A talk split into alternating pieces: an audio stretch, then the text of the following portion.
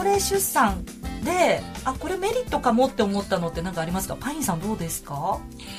いや本当にその処理能力とか、まあ、心の余裕もあったりとかすると思うんですけど、まあ、家庭それぞれかもしれないですけど、やっぱりちょっと金銭的な余裕も若い時よりは、まあ、自分自身はあるので、まあ、例えばこれが20代30代前半で産んでたのと比べると今産んでた時の方が、まあ、子供にいろいろお金をかけてあげたりとか、まあね、親のことでもお金がかかってくるんですけど、うん、そういうところもちょっとあまり、なんか、なんていうんですか、ケチケチせずに、うん、もうお金で解決するところはもう出していこうっていうことが、いろいろ躊躇なくできるっていうのは大きいかなと思ってます。ちなみにパインさんが、これはお金で解決できるならって今利用されてるものって何ですか、はいまあ本当に父の介護関係のこう全般はもうかなりの額を毎月払ってるんですけど、まあそこですかね。あとはもう子供の、まあ言ったらこれは本当の親のエゴになるかもしれないんですけど、おむつもちょっといいの使ってあげようかなとか、ちょっと好きな服買っちゃおうかなとか、そういうのがちょっとしたまあ余裕としてできるなっていうのはあります。キュウさんどうですか？あ、でも同感ですね。やっぱりその、自分の経験ですけど、うんうん、自分が20代ぐらいのもらってた年収と今の年収とか考えると、うん、やっぱ全然違うので、うん、そういった意味では、うん、あの、育休中で減りますけど、それでも、なんだろう、そこまで不安にならないというか、それはすごい同感だなっていうのもあるし、あとは、あれもしたい、これもしたいみたいな、その自分のの欲みたいなのを結構やってきたタイプなので、それが一回落ち着き始めた時期に妊娠したっていうのがあって、その、できないみたいな、そういうところは、おしゃれなカフェに行きたいとか、そういう小さいことも含めてですけど、まあ一旦やったから、あ、満たされてる状態満たされてる状態なんで、まあ比較的、まあ子育て、次はこの子育てっていうものにチャレンジしてみようかなみたいな感じで、シフトしてるっていうのもあるし、あと、なんとかなるでしょみたいな。あの、わかる。最悪、なんとかなる。そのマインドが、定着してるので。いいね、これまで幾多の困難を超えてきたからこそ。ずずしくなってる。だから今いるし、みたいな感じがあるので、そこが一番結構、あたふたしないで済むかなと。思いますね。長田さんもすごいうなずいてますね。そうですね。あの、うん、あれもしたい、これもしたいが落ち着いてきてるっていうのはすごく分かって、はい、多分もね、20年前とか、はい、10年前でももしかしたらもっと自分がこうしたいっていうのがあって、それなのにできない、この子がいるからできないとか思っちゃうことはきっとあっただろうなと思うけど、今はもう子育てプロジェクトをやってるみたいな感覚というか、そうですね、仕事と同じって言っちゃいけないけど、家族で子育てのプロジェクトをやるっていう感じで、なんか、まあそれはそれで楽しくできてる感じはあるかなと思いますね。なるほど。うん、あの仕事、まあしてる方は、まあ皆さんそうかわかんないけど、自分の場合は、やっぱ20代とか30代前半だと、周りのこう空気感とかで、もうちょっと無理しないといけなかったかもしれないけど、今もう40超えてるので、あ、それはちょっとできません。とか、あの、ここまでの。そうか、うん、言えるんですね。そう、ちょっと、ず、ずっとくなってるっていうんですかね、なんかその、線引き、線引きして、自分が想像してるより損しないっていうことが分かるっていうか。もっと若い頃はこれ言ったらもう仕事もらえないんじゃないかとか、もう縁がないんじゃないかと思ってたのが、だんだん、あ、大丈夫なんだこれって、ここまでは大丈夫だぞっていうのが分かってくる。なんかそうですね。あと時代もなんか今ちょうど良くなってきてくれたので、また10年前はもうちょっとマッチョな時代だったかなと思うけど、今はそれ言ってもそんなに嫌がられない表面的には嫌がられないし自分もそういうのを言える年になったのでそれはメリットかなって思いますかね。うん、そっか。あとさっきあの話あったように、その友人たちがちょっと早い、早い段階で子供が生まれていると、その後のお下がりが大量にいただけて、私も今90%ぐらいお下がりで暮らしてるんですけど、それもすごい助かってますね。そうですね。うちはもう95%すごい。ほとんど。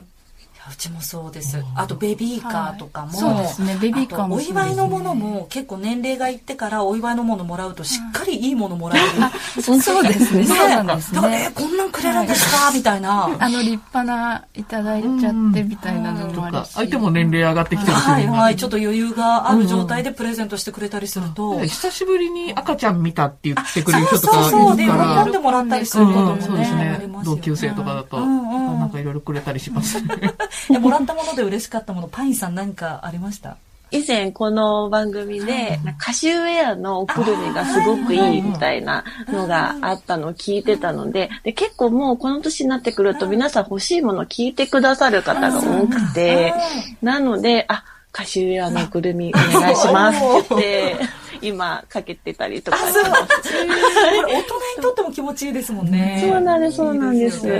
ですね。あとはもう本当に、あの、お下がりというか、まあ、お借りし、ベビーベッド借りれたりとか、結構大物を借りれるのが、すごくありがたいなと思ってます。大物借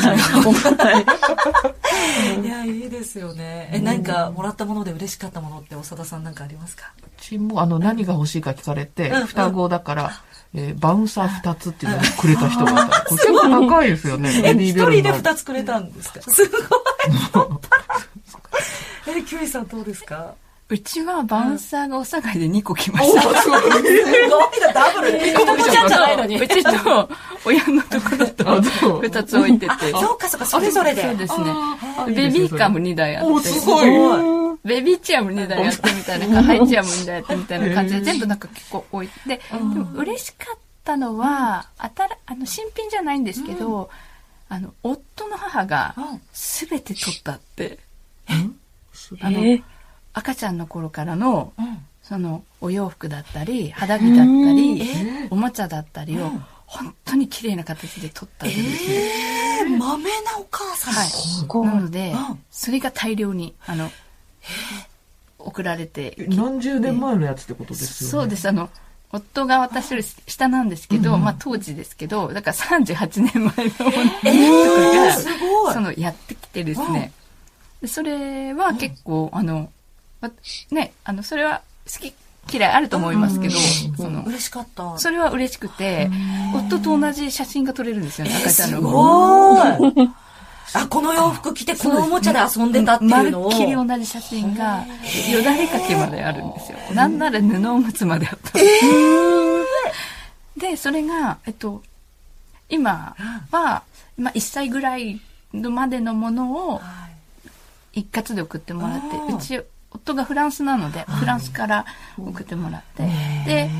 次、あの、フランス帰省するんですけど、来月、その時に今度1歳からのすごい。年代別で取ってあるんですか？なんであの交換するという形で、また戻す戻して、えで今度は多分その夫の兄弟、で、もしお子さんができたら、そっちに回すという形で。なんかね、本当に関係性とあと取ってあるものの質によると思うんですけど、もしそれがボロッボロで、でもこれ使ってねって大量に送られてきたら、うわーってね、なりそうだけど、それがすごい大切に守られてきたっていうのが。多分真空パックにしてるだっていうのもあるし、多分湿気の環境が日本とフランスで違うから、カビとか、ね、そういうのがもしかしたら違うのかもしれないんですけど、でも中に本当に数枚、これは無理っていうデザインがはやっぱあって、それはあの、ごめんなさい、これは無理ですって言って、あの、お断り。したりとかはしても全然お母さん気にされないんで、うわ素敵。でそれはなんか結構私はすごく嬉しくって、いやそうかそうか。でもなんか本当にこうやって話してるだけですごい明るい気持ちになれる。パインさん、うん、でもどうですか？なんか今でもちょっと孤独感感じたりこういう状況だったらいいのになみたいに思われることってありますか？ああ、そうですね。まあ、この区間は、まあ、まだちょっと産後間もないっていうのもあって、で、あと私、その、地元からちょっと違う県で、あの、生活してるので、まあ、もともとの友達も近くにいなかったりとかで、友達が、まあ、全然いない周りにっていうので、結構孤独感を感じやすいんですけど、まあ、でも、その、そういうのがあって、結構あの、区の、あの、保健師さんとかに相談すると、いろんな、その、ベビーマッサージの講座やってるから来てくださいとか言って言ったりして、で、ちょっと出るようにはしてるんですけど、まあ、そういうところで、やっぱり年齢の皆さん、若いなとか思ったりしてるので、何ですかね、その、同じような年代のお母さんたちのなんか集まりとか、そういうのとかがあると、ななんか行政的になんかあったら行きやすいのかなとか、近くの児童館とかでも全然いいんですけど、なんか子供のね、月齢はすごくあるんですけど、母ってないなと思っていて、なんかまあ、すごいセンシティブなのかもしれないけど、あったら嬉しいなとは思ってます。なんかパッと見て、あの、さっきの長田さんの話じゃないですけど、大体こう、年代とか、あと趣味とかっていうのも洋服の雰囲気とかで、あ、合うかな、合わないかな、みたいなわかるじゃないですか。で、うちのあの、姉が30代後半かな？で、あの、母親学級みたいなのに行くって言った時に、その甥っ子を連れて行くって言った時に私雰囲気を見てみたくて一緒に行っていい？って行ったんですよ。で、一緒に参加させてもらったら、明らかに二十歳ぐらいの20歳ぐらいだから離れている、あのすごい若々しいママから、えーとか言って、なんとかくんママ今日も来てたんだみたいな。だから、あの、一般的にはきっと仲良くならないかもしれない、つながりができない、まさかの関係性をそこですごいその人はポンって飛び越えて、あなんとかくんママチースみたいな感じで、それはそれですごい面白いなと思ったんですよね。そのまあ同じぐらいに子供が生まれれたっていうのをきっかけで、まさかのつながりができるっていうか、あこれは普段生活してたら、なかなか違う、ねあの、世界で生きていってたかもなっていう、そういうのをね、なんか。それも面白いですね。面白いですけど、仲良くなれるかどうか別ですけど。同じ立場で出会えるってことですもんね、二十歳の人とも。それを客観的に見てた私はすごく面白くて、すごいギャルに話しかけられてる。な、お姉ちゃんと思って。私もでもなんか、二十歳、20, 20代前半ぐらいのお母さんに、はい、あのここの間カフェで隣同士になった時にあの話しかけてくれて話してでなんか今度の今度遊びましょうって連絡先を交換したりとかしてなんかそういう身軽さは若い子の方があるのかなっていうのはまだ彼女たちの方がそういう、うん、そういうことしたいと思うんですよね。うん、一緒に出かけたりとか。なので、なんかこう、誘ってくれたりとかっていうのは、すごいありがたいなと思って。で私、あの、今、あれ ?3、4ヶ月でしたっけ？パイさんそうです、そうです。私、大体5ヶ月ぐらいから、その、遊び広場っていうところに週34ぐらい出かけてってるんですね。今もそうなんですけど、そうすると、ほぼ常連じゃないですか。主ですね。はい。でも、同じようなお母さんが 結構いらっしゃって、で、あの、逆に向こう側がいつもこっちがいるので、あ、何々くんのお母さんですよね、みたいな感じで。で、そうすると、なんとなくあの、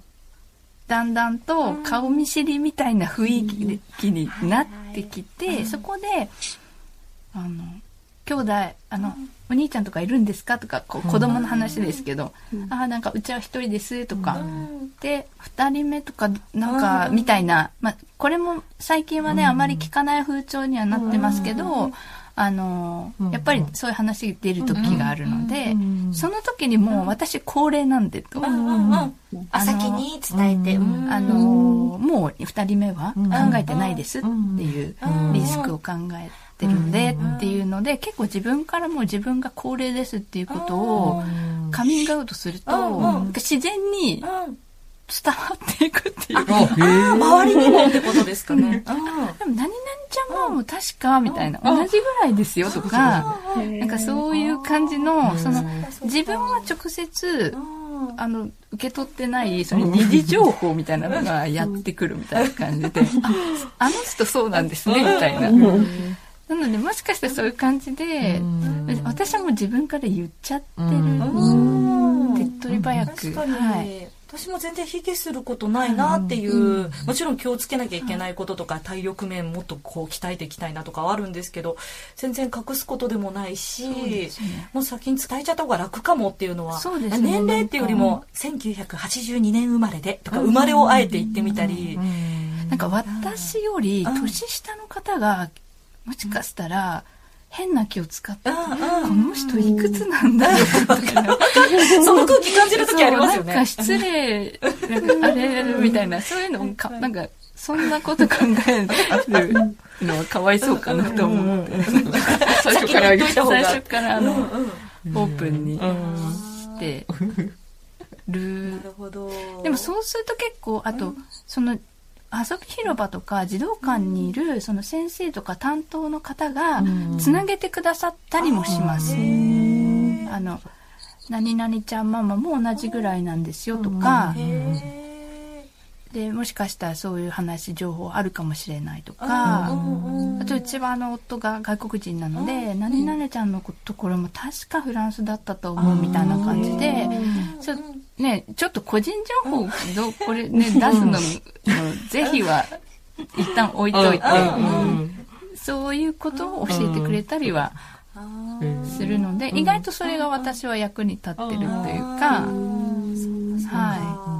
なんか仲良くなれると思って行ってみたら全然なれなかったっていう場所もあれば、まさかのところで本当にカフェで隣になった方じゃないですけど、まさかのところで、え、こんな仲良くなれたんだみたいなつながりもあったりして、本当にどこでどうつながりができるかってわかんないですね。なんか赤ちゃん連れてると結構声かけてもらえることって、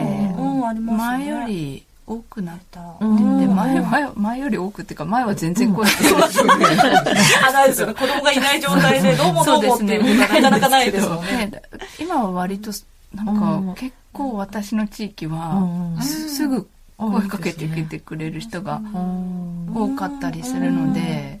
隣のカフェで隣で赤ちゃん抱いてる人いたらなんか、あね、そうですね。そうですね。なんか井戸端会議じゃないですけど、まあその場限りの会話の時もありますし、ご近所だったら、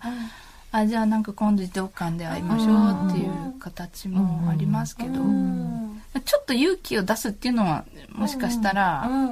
いいのかなとは思いますね。いやでも本当に図太さってさっきもキーワードありましたけど、はい、人によると思いますけど、川島さん図太いから本当に。そう、めちゃくちゃ図太くて。だから本当どんどんあの近所にいかにこうつながりを作るかって言って、うん、本当に助けてくださるんですよね、近所の方って困ったっていう時に、うん、本当にあの大学時代の友人の旦那さんのご実家とか、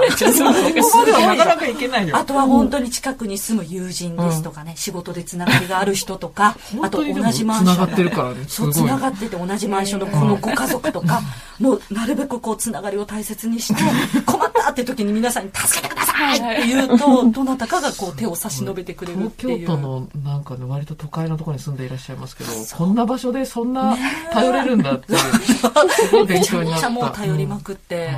生きてるんで、それもやっぱりずぶとさが助けてくれてるなっていう気はしますよね。いやパインさんもなんかこれからきっとまた素敵な出会いがあって、どんどん。お子さんの月齢変わっていくと、上がっていくと、やっぱ、だんだんこう、なんていうんだろう。お子さんがちょっかい出してくれるじゃないですか。子供同士で遊び出したりとかありますもんね。なんかそういうきっかけもできたりとかして、なんか目目まぐるしく状況変わっていくなっていう感じ。動き始めた後って特になんかこう、どんどん変わっていくっていう今実感があるので、なんかそれとともに多分お母さん側の環境もどんどん変わっていく感じがしてなんかそれに伴って絶対交流が増えていくはずなので。なんかあのこれまで話題に出てなかったですけど、うん、その高齢出産の体力面ってどうですか？キュウイさんどうですか？もうやばいです。あ、やばいですか？一言。パンさんどうですか？たくさんあります。ありすぎて っていうぐらいですけど、もう、なんでしょう。まあ、産んだ直後の、まあ、しんどさはもちろん、まあ、私帝王切開だったので、まあ、後の方が多分しんどかったんですけど、まあ、それプラス、なんか、どんどん増えていく白髪に絶望し、それ年齢なのか産後だからなのかみたいなね、本当にわかんないですよね。わからず、うんうん、で、あと、まあ、ちょうど昨日宮参りだったんですけど、もう腕が今、もうめちゃくちゃ痛くて、